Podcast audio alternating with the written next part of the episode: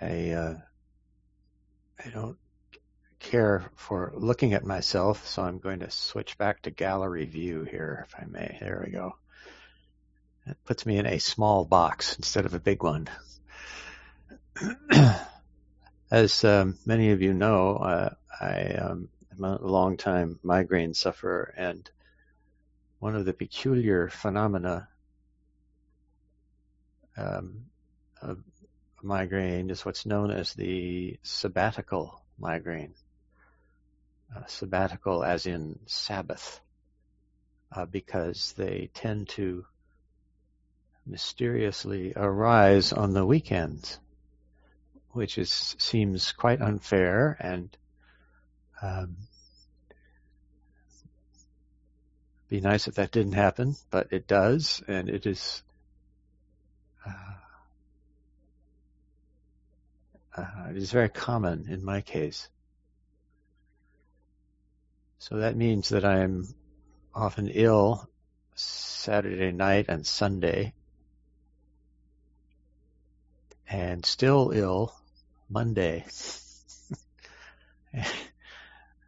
I uh, I'm chagrined to think of how many times I've had to address the Valley Stream Sangha on Monday and say, you know, I'm not doing very well this evening. So I do apologize once again. This is beyond my control.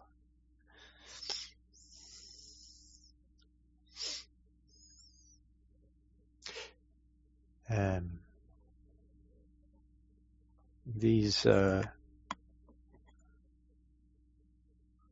I don't know, these past maybe few weeks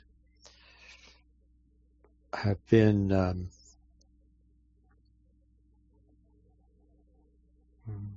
somewhat um, difficult. Um, uh, my uh, brother is my only remaining family member. Pardon.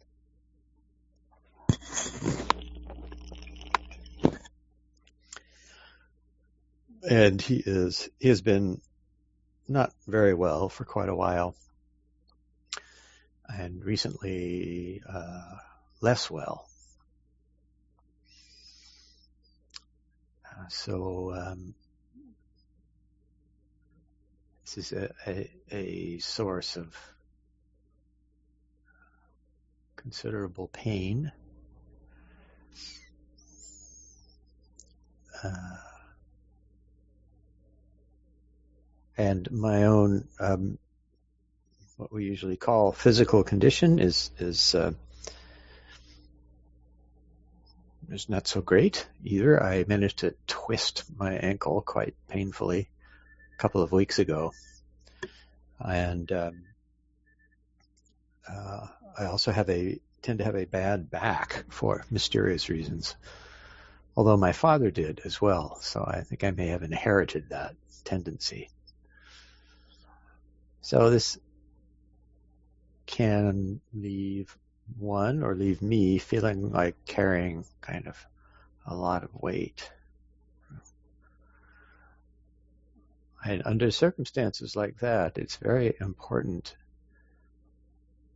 to remember to practice.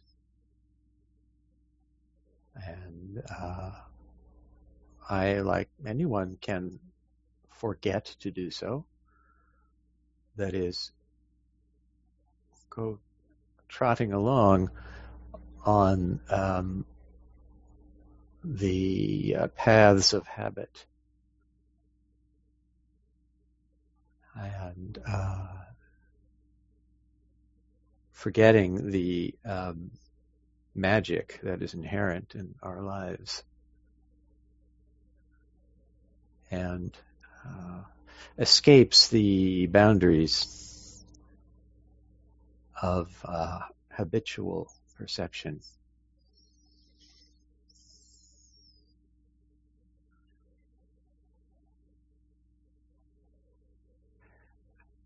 In my early schooling, I uh, was under the uh, close supervision of uh, a, uh, a group of uh, Roman Catholic nuns who were quite uh, insistent that things be done a certain way. And that uh, failing to do so was um, uh, not just an ordinary discipline problem, but a sign of moral collapse. Even if one was a child of six or seven, one could could be falling into moral turpitude, according to the sisters. And when we had uh, something uh, to color, you know, little kids often have coloring projects, and uh, often on religious themes. Uh, we were expected to stay within the lines. I wasn't so good at that. I felt like, well, I wanted that area to be blue too.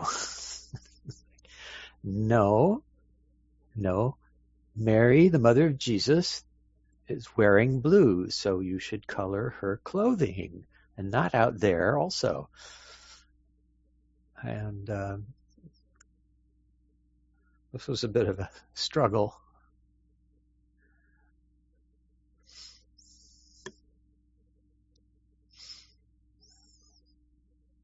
But uh, all of us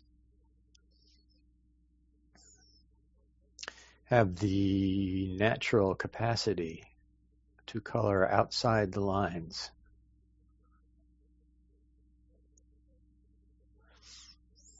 And our practice gives us a sense of our own life that is also outside the lines. And this is a this is a tremendous help.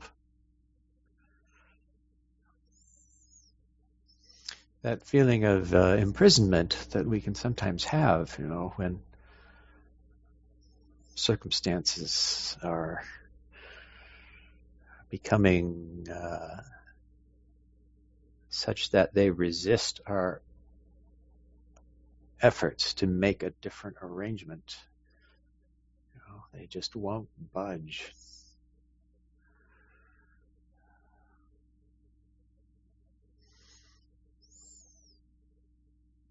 It's easy to forget that that sense of imprisonment is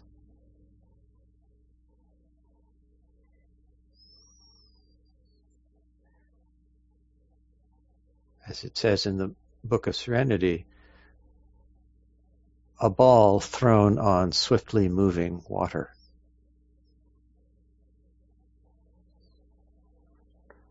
A ball thrown into the rapids.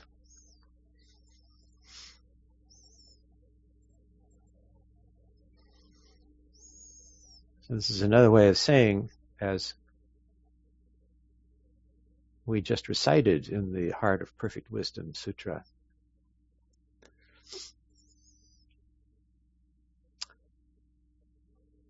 The five aggregates of being are indeed empty.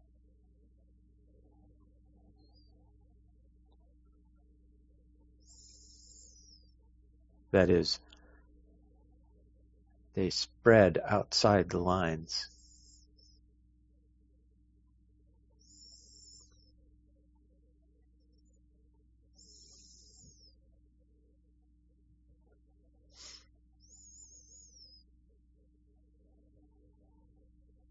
And this uh, can confront us with the relief of suffering.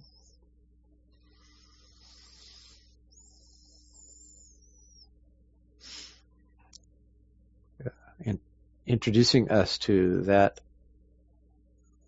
about us, which is Avalokiteshvara Bodhisattva. Manjushri Bodhisattva, Samantabhadra Bodhisattva, and so on.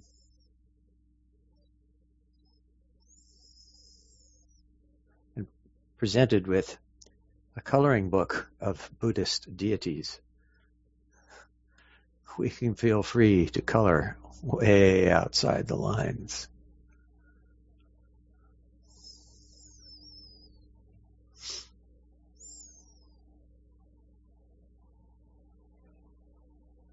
I was just pondering whether the emptiness of the five aggregates of being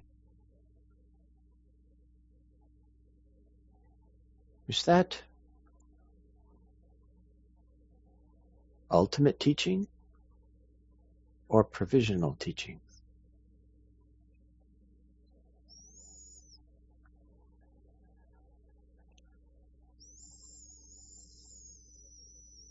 I've uh, mentioned before the uh, the main principle of what what could be called Buddhist hermeneutics, to borrow a a term from Western religious studies. That is a principle of scriptural interpretation and hermeneutic. And in, in Buddhism, you could say it's fairly simple. Some teachings are so-called nitartha in Sanskrit, and some are neyartha. Nitartha being of manifest received meaning. Neyartha meaning requiring interpretation.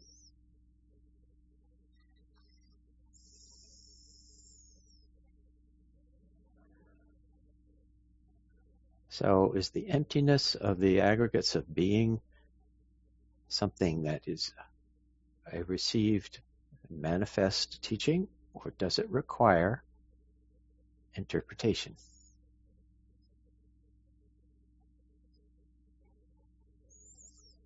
Tonight I could sort of go either way.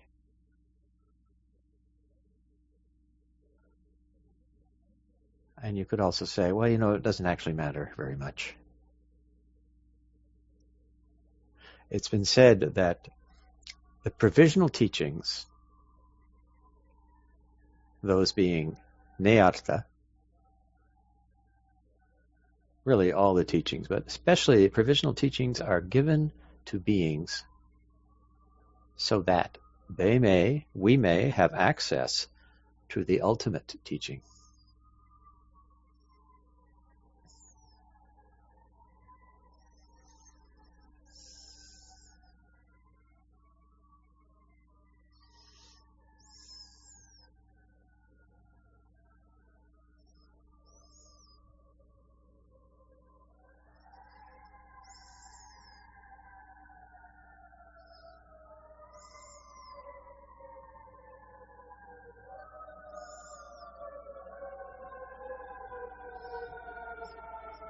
You hear those sirens? You can. Uh, yet another fire.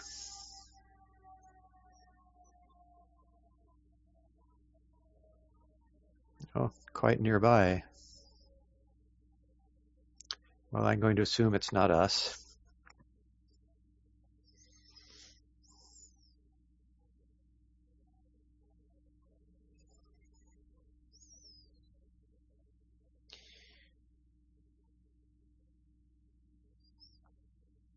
You might uh, want to ponder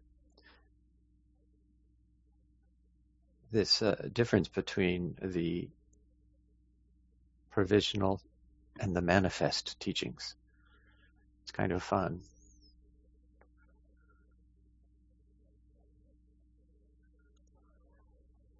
It's also been said that the ultimate teaching does not appear within perception. That's quite interesting. This is from a uh, series of lectures delivered, I think, in the early years of the 20th century by one of the celebrated Soto Zen teachers of the era named Oka Sotan.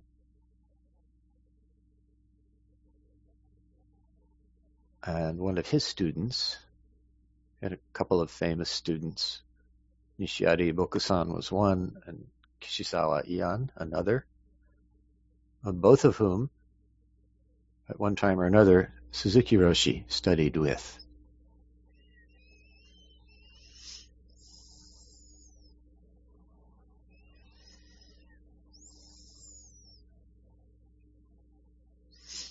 So in these lectures, Oka Sotan uh, is basically speaking of the precepts. Um, Bodhisattva precepts as um, which might ordinarily be considered received, that is, nitartha, that is, manifest teaching.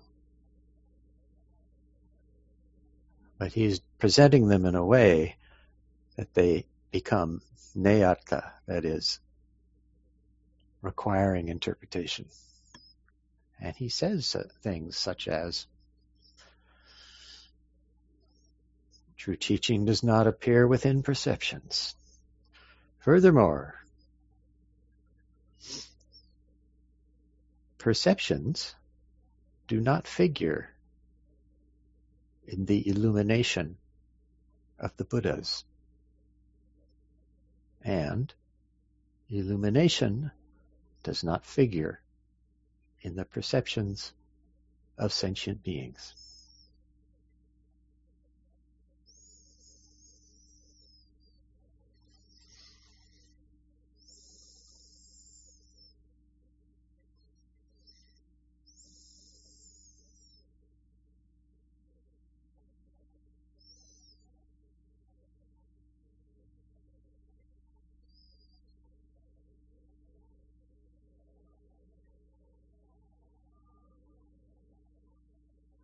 So the sphere of teachings, both provisional and ultimate, is these five aggregates of being.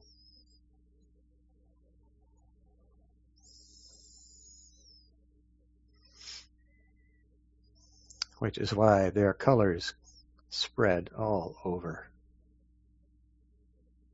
and do not stay within the lines. What is rupa? What is vedana? What is sanya? What is samskara? What is vijnana? You, you know those Sanskrit terms, yes material, sensation, conception. Mm. Vector, vectored consciousness, and general consciousness. These are the five aggregates of being.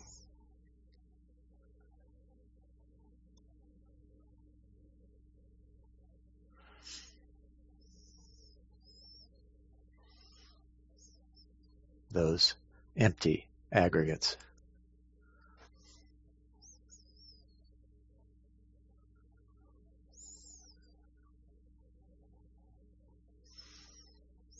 And that is nothing other than the sphere of expression of what I was just talking about. This aging, painful body mind.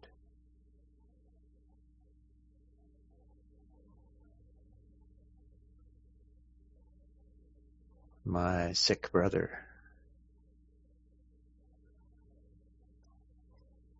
My old and dear friend who just died a couple of weeks ago. There is no other place.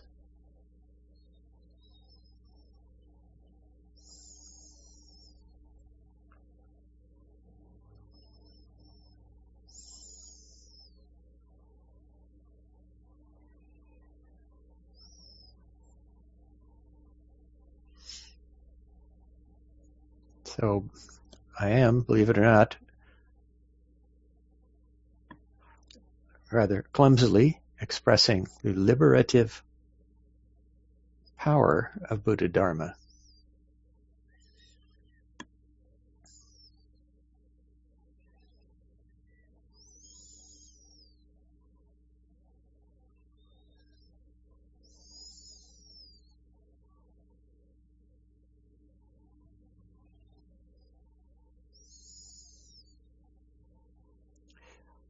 And it's easier frequently when I have good, good Dharma friends like you reminding me to practice.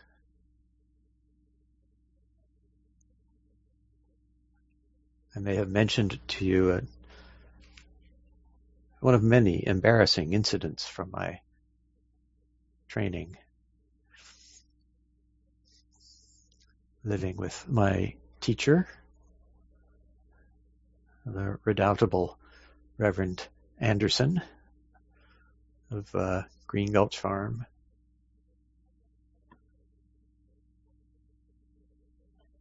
And there were a group of us. I forget what we were. We were studying something with him, so we were sitting around a table at his house, and I don't recall.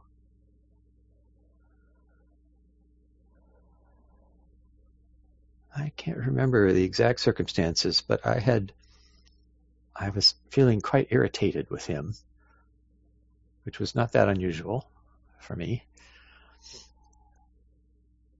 And of course he noticed and, and pointed that out and he said, You know, I think it's just that you forgot to practice right then. And he was right.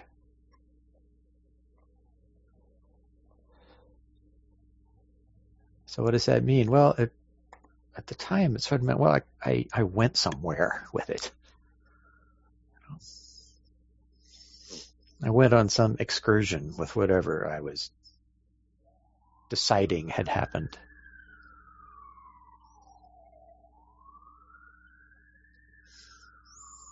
This is speaking figuratively, of course, but I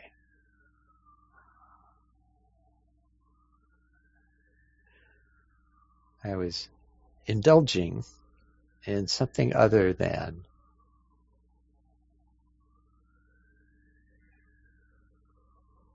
these aggregates of being right now, right here.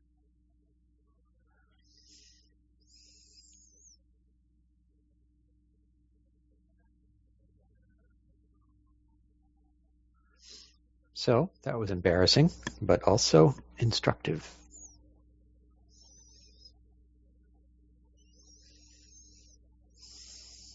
And this comes to me now when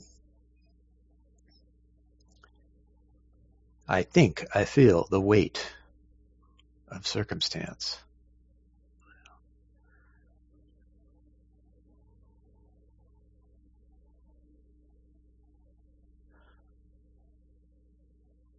I quite enjoy, or used to anyway, uh,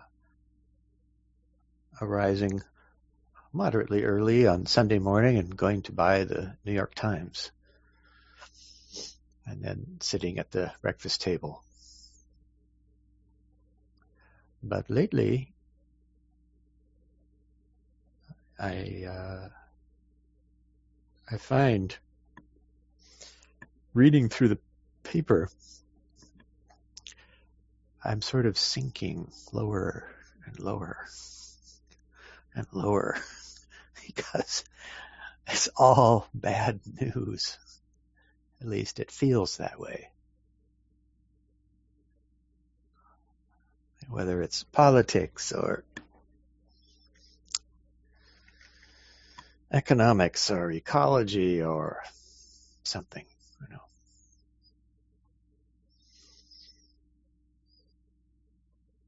I have to remind myself to practice. It's easier in a way because of the continual onrush of karma.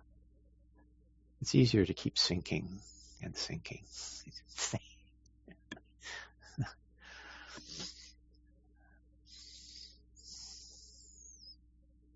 So I have to remind myself do not indulge.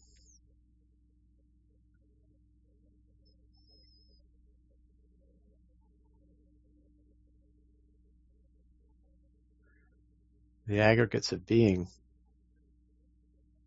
lack inherent existence not just once in a while, but always.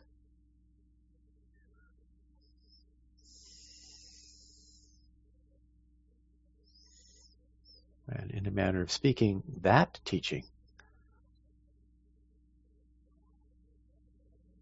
gives us access, is presented to beings to give us access to the true teaching.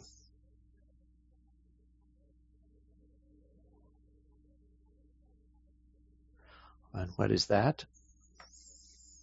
Well, I have a little friend here who will demonstrate.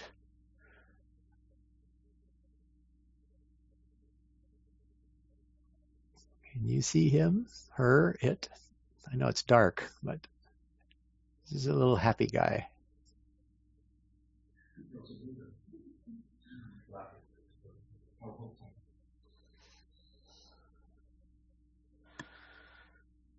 I don't know where I got that. But this, this one, he, she, or they have a, like a little offering of some kind in each palm, palm of each hand. These are the offerings of the teaching to be passed on to other beings. And those famous bliss bestowing hands we've heard about.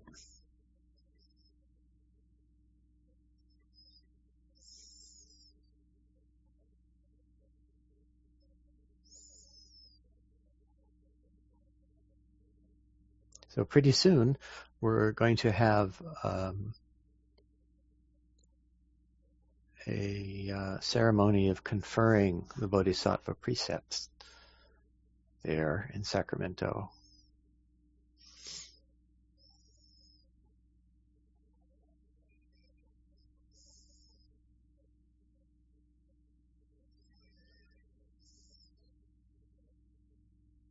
in, in a sense, the somewhat elaborate circumstances of that ceremony are simply a way of passing on the teaching.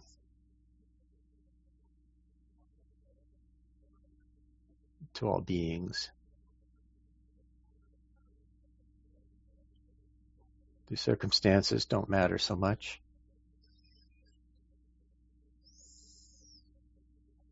But they do tell us something about the nature of reality.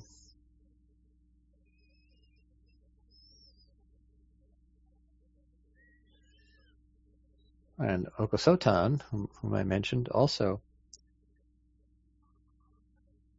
uh,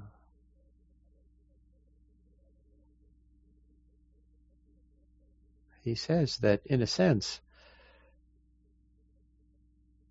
the the precepts of the Buddhas and ancestors are all there is of practice.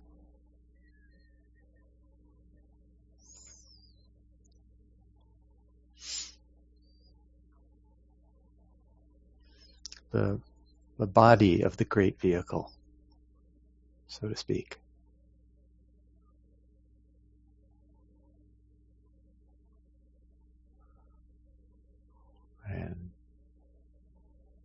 Receiving those precepts, we come to recognize that that is our own body also.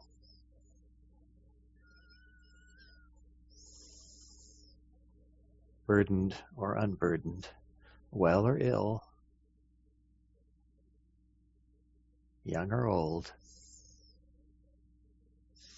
that's how it is.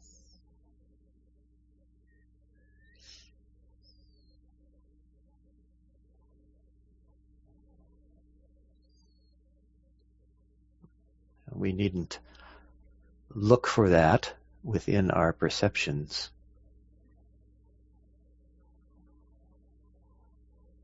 That's how it is.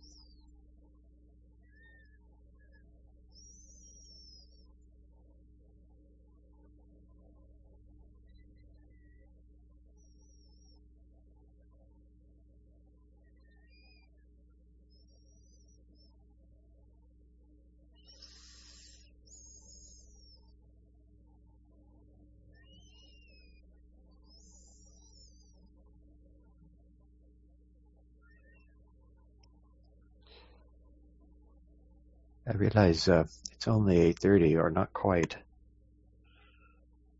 So I, I don't, I don't necessarily feel like I've earned my rice, as we say in Zen.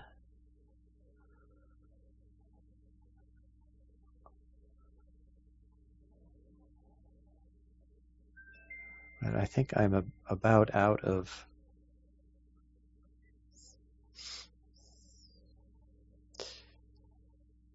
blather, if you'll forgive the expression.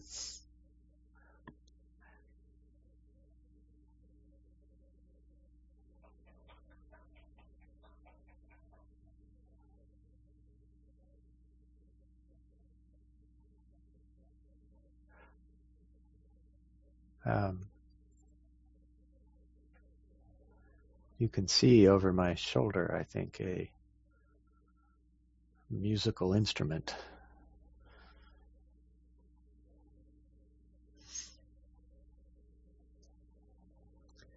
Uh, which uh, perhaps rather foolishly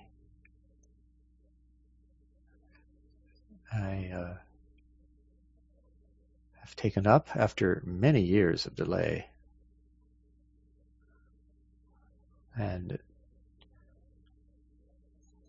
I think a, a, a new musical instrument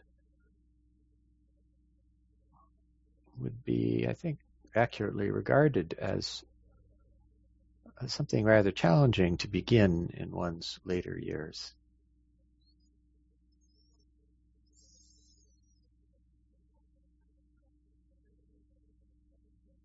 Well, but I did it anyway.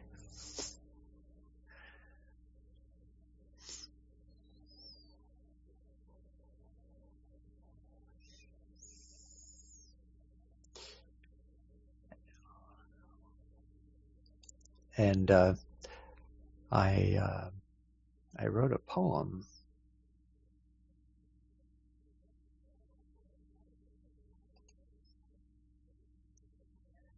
recently uh, about that.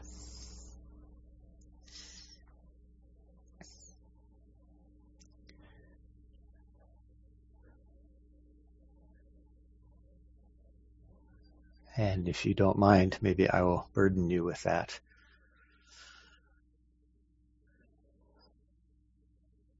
As a, a coda to uh, this evening's attempt at a Dharma talk.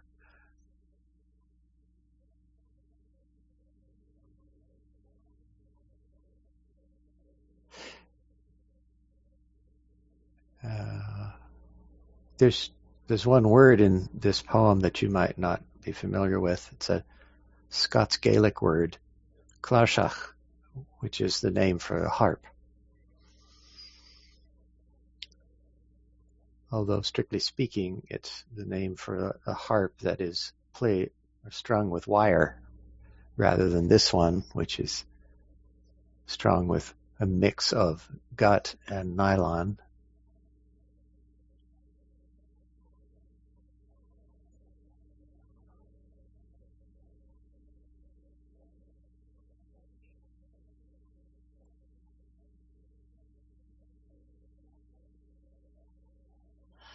I had such a harp. Uh, a harp strung with wire. Uh, quite a few years ago, 1980.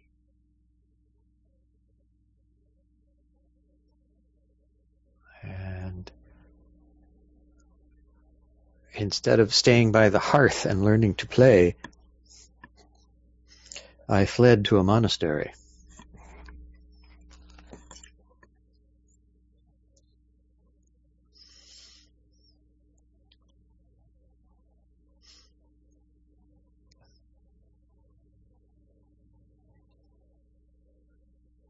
and reflecting on that time, uh, not so long ago, I I wrote this poem.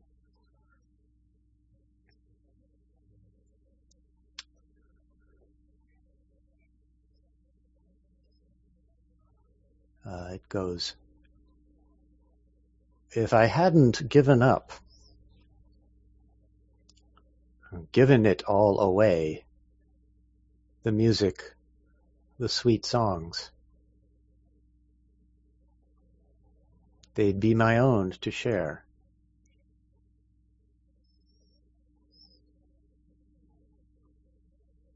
From the Clarsach, its bonny golden strings a tremble, songs like the angels know, flow like the waters of the holy wells. O men of music, O bards! It's your path I sought, but in the end, the fear won out. And to the anonymous audience I fled. And among them I remained.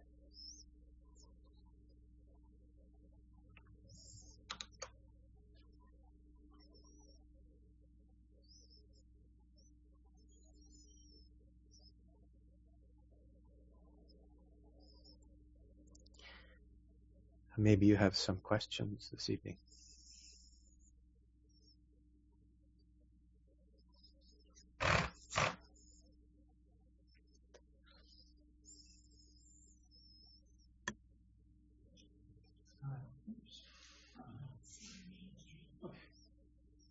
Hi, this is uh, Kenny, also known as Kaku On. Hi there, Sorry Kenny. to hear. Hi, sorry to hear about your uh, brother and your friend. Um, I got kind of a elementary school question, but if these things are outside of our perceptions, how does anyone ever know them? Who was the first person to be able to uh, discover this that Well- we can't ever know? Well, Thank you. the fact that, um, I would say, the ultimate teaching does not appear within perceptions does not mean that it can't be recognized. It's just that don't go looking for them in perceptions. That's all.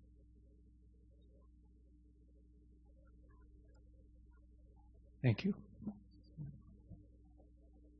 Oh, this is Sarah. Hi, Sarah. This is a follow-up question too, because I was, I love. I, I'm thinking about your analogy of um, coloring, the coloring books, and thinking about my experiences in grade school, uh, getting my hand slapped because I wasn't, especially because I was a left-hander. Oh, me too. even more so. So Oh, you know, yes. I wasn't doing it correctly That's in any right. case. But the one thing that has always troubled me or puzzled me is the the two things: this rel- relative versus absolute truth, and then what you were bringing up tonight, the perceived versus the received truth, which to me seems some sort of parallels. And I'm going back to the coloring in the lines.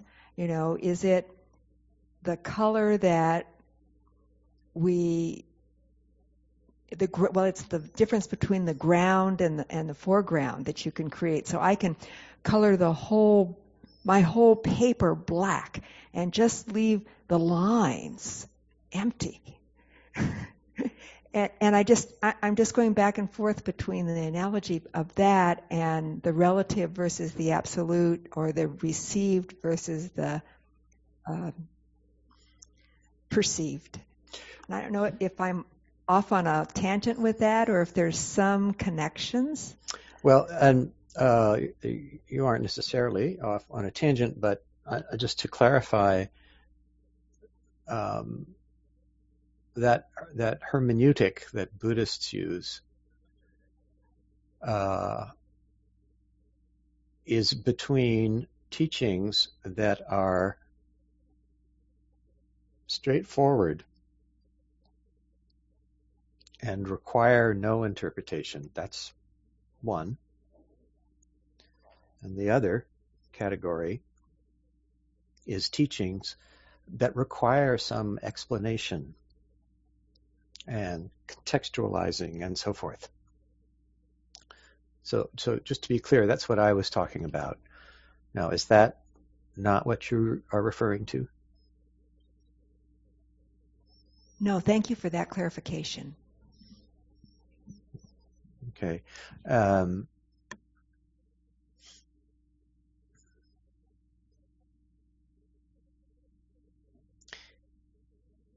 uh, you could say that if there is such a thing as a teaching that the Buddha way is not confined to the lines.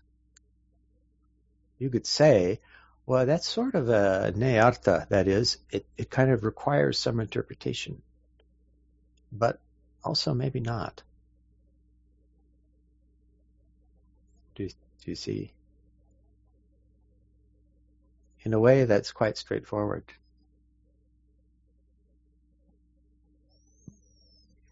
I don't know. It seems like the straightforward is when you keep every all the coloring inside the line. That to me seems yeah. to be the straightforward approach. Yes. Well, uh, in fourth grade, Sister Mary Edward said to my class, Thank God most of us are right handed. As a fourth grader, I was not so happy about.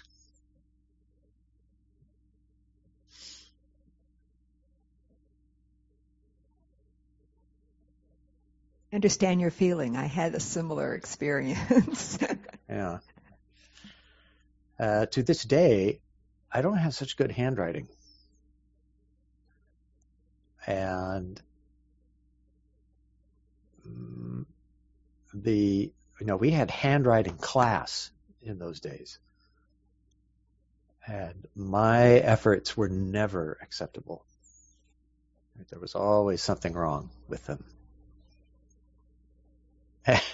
Ironically, that persisted well into adulthood when I discovered that um, you can, yes, you can write Chinese with your left hand. You can do that, but it will never look quite right. So an experienced calligrapher will know immediately that it was done with the left hand. And the characters will never look quite like, what's, there's something wrong with that. Oh, that must be a left-hander. So this is why, in a manner of speaking, there are no left-handers in East Asia.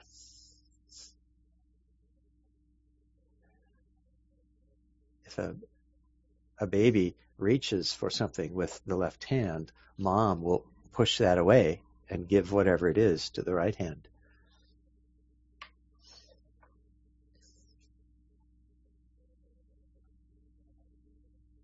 So you could say, well, right now, we're not coloring within the lines what we're talking about.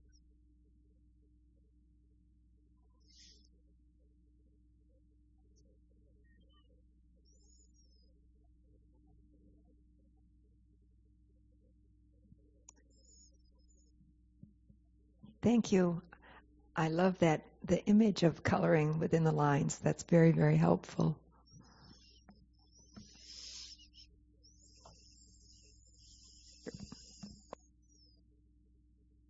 Rather the coloring outside the lines. Around the lines. Sister Mary Edward can complain all she wants.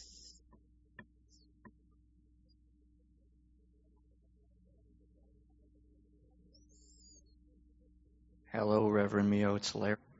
Good evening, Larry.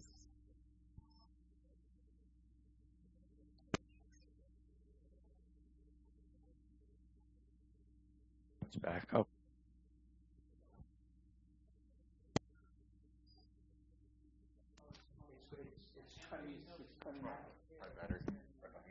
Yeah, but it didn't go red. Okay.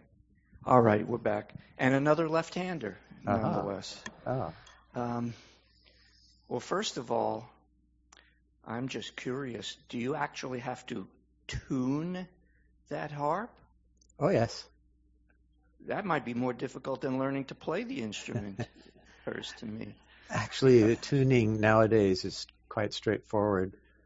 Oh, Uh, you have a little electronic device which will tell you oh, immediately whether it is sharp, flat, or in tune. oh, I see. And it only takes like 10, 10 minutes or 15 minutes if you've been neglecting it. Oh, that's that's great.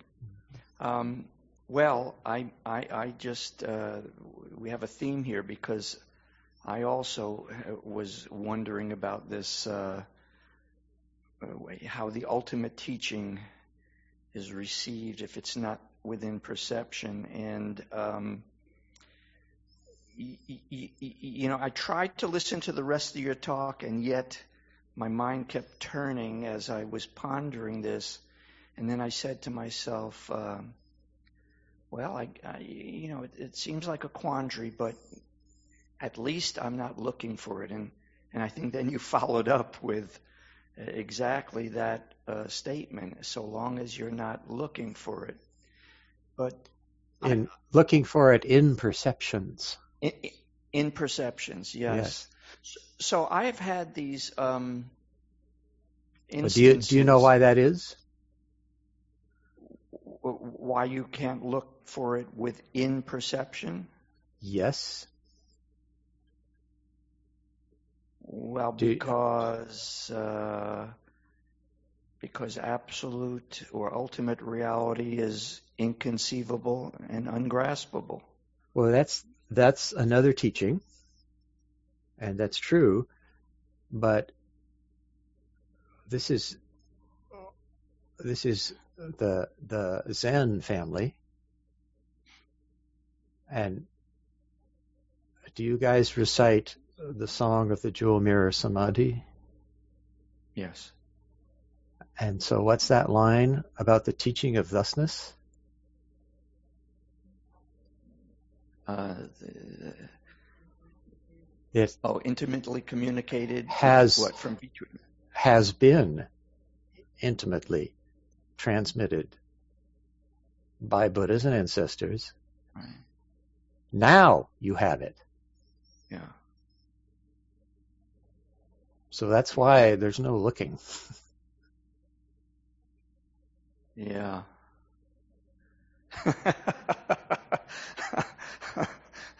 and yet, uh, you, you know, you could drive yourself crazy. Uh, Yeah, don't do that. No, no. But you know, sometimes I have these. Um, I mean, because when you bring verification into the equation, the question arises: Well, how?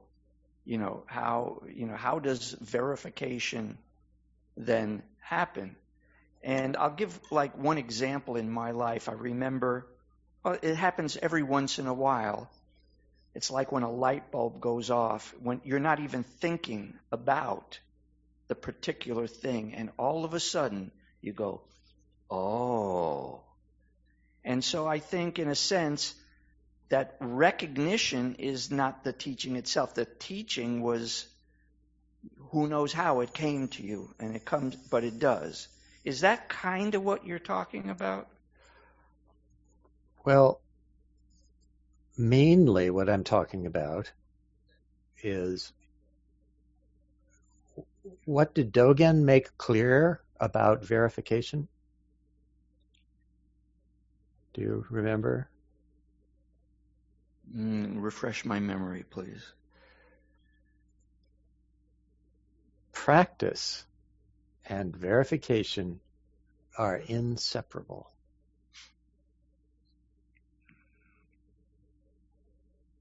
Yeah.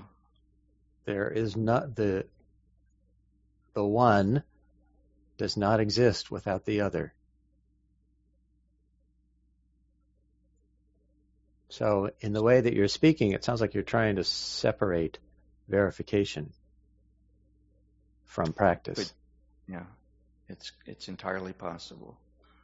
And Yeah. Dogen says that's not how it works. Yeah. Well, I'll continue to not pursue this then. Okay,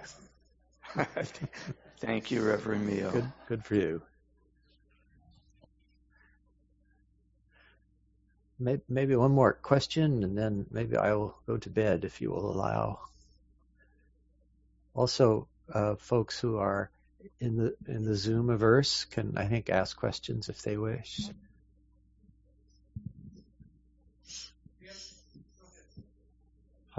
Hello. Um, thank you for the talk. My name's Justin. Um, Hi, Justin. it's only my second time here. Oh, I have a question though about something you said. Uh, you said um, when you were sitting with that teacher and you were feeling annoyed, and he sensed that, and he said, "I think it's because you you haven't practiced or You- or you aren't practicing. You forgot to practice. You forgot to practice." hmm So my question is, did he mean practicing before that happened, or did he did he mean practicing in the moment when it did happen? At, at the on that occasion, he was referring to right then. Right. So that's something I'm pondering: is how do you practice in the midst of some kind of well, a, a difficult moment like moment Mhm. like that, or maybe it's you aren't practicing and that's why you're having the difficult moment. Well, you know, sometimes, you know, difficulty is what's there, and our practice is to discover that practice in that moment is entirely possible. All we have to do is remember, and remember that the sphere of practice is never outside this body mind right now.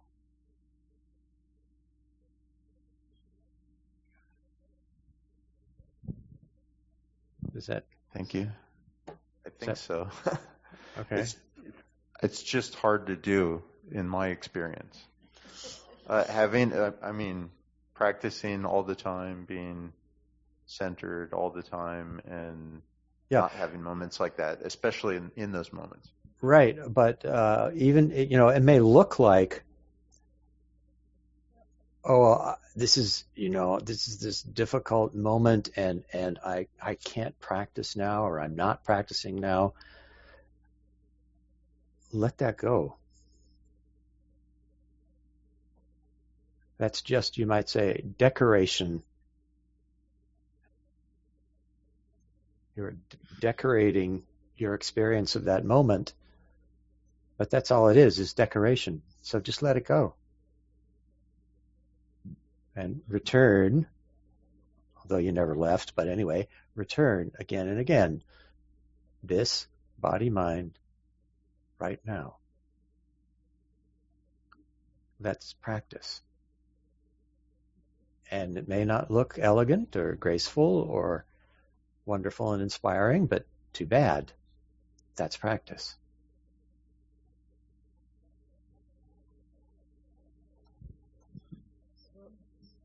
Okay, that's helpful.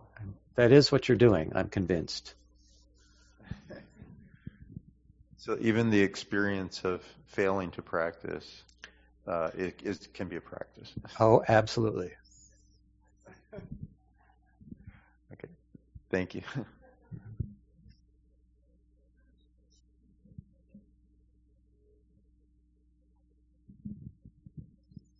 I think we'll let you go to bed now, Myo. Oh, okay. Thank you, guys. It's lovely to see you all, even in this slightly peculiar Hollywood Squares format. Uh, and then I'll be seeing you in person, presuming that the world does not end in the meantime, uh, in a little while. We're looking forward to it.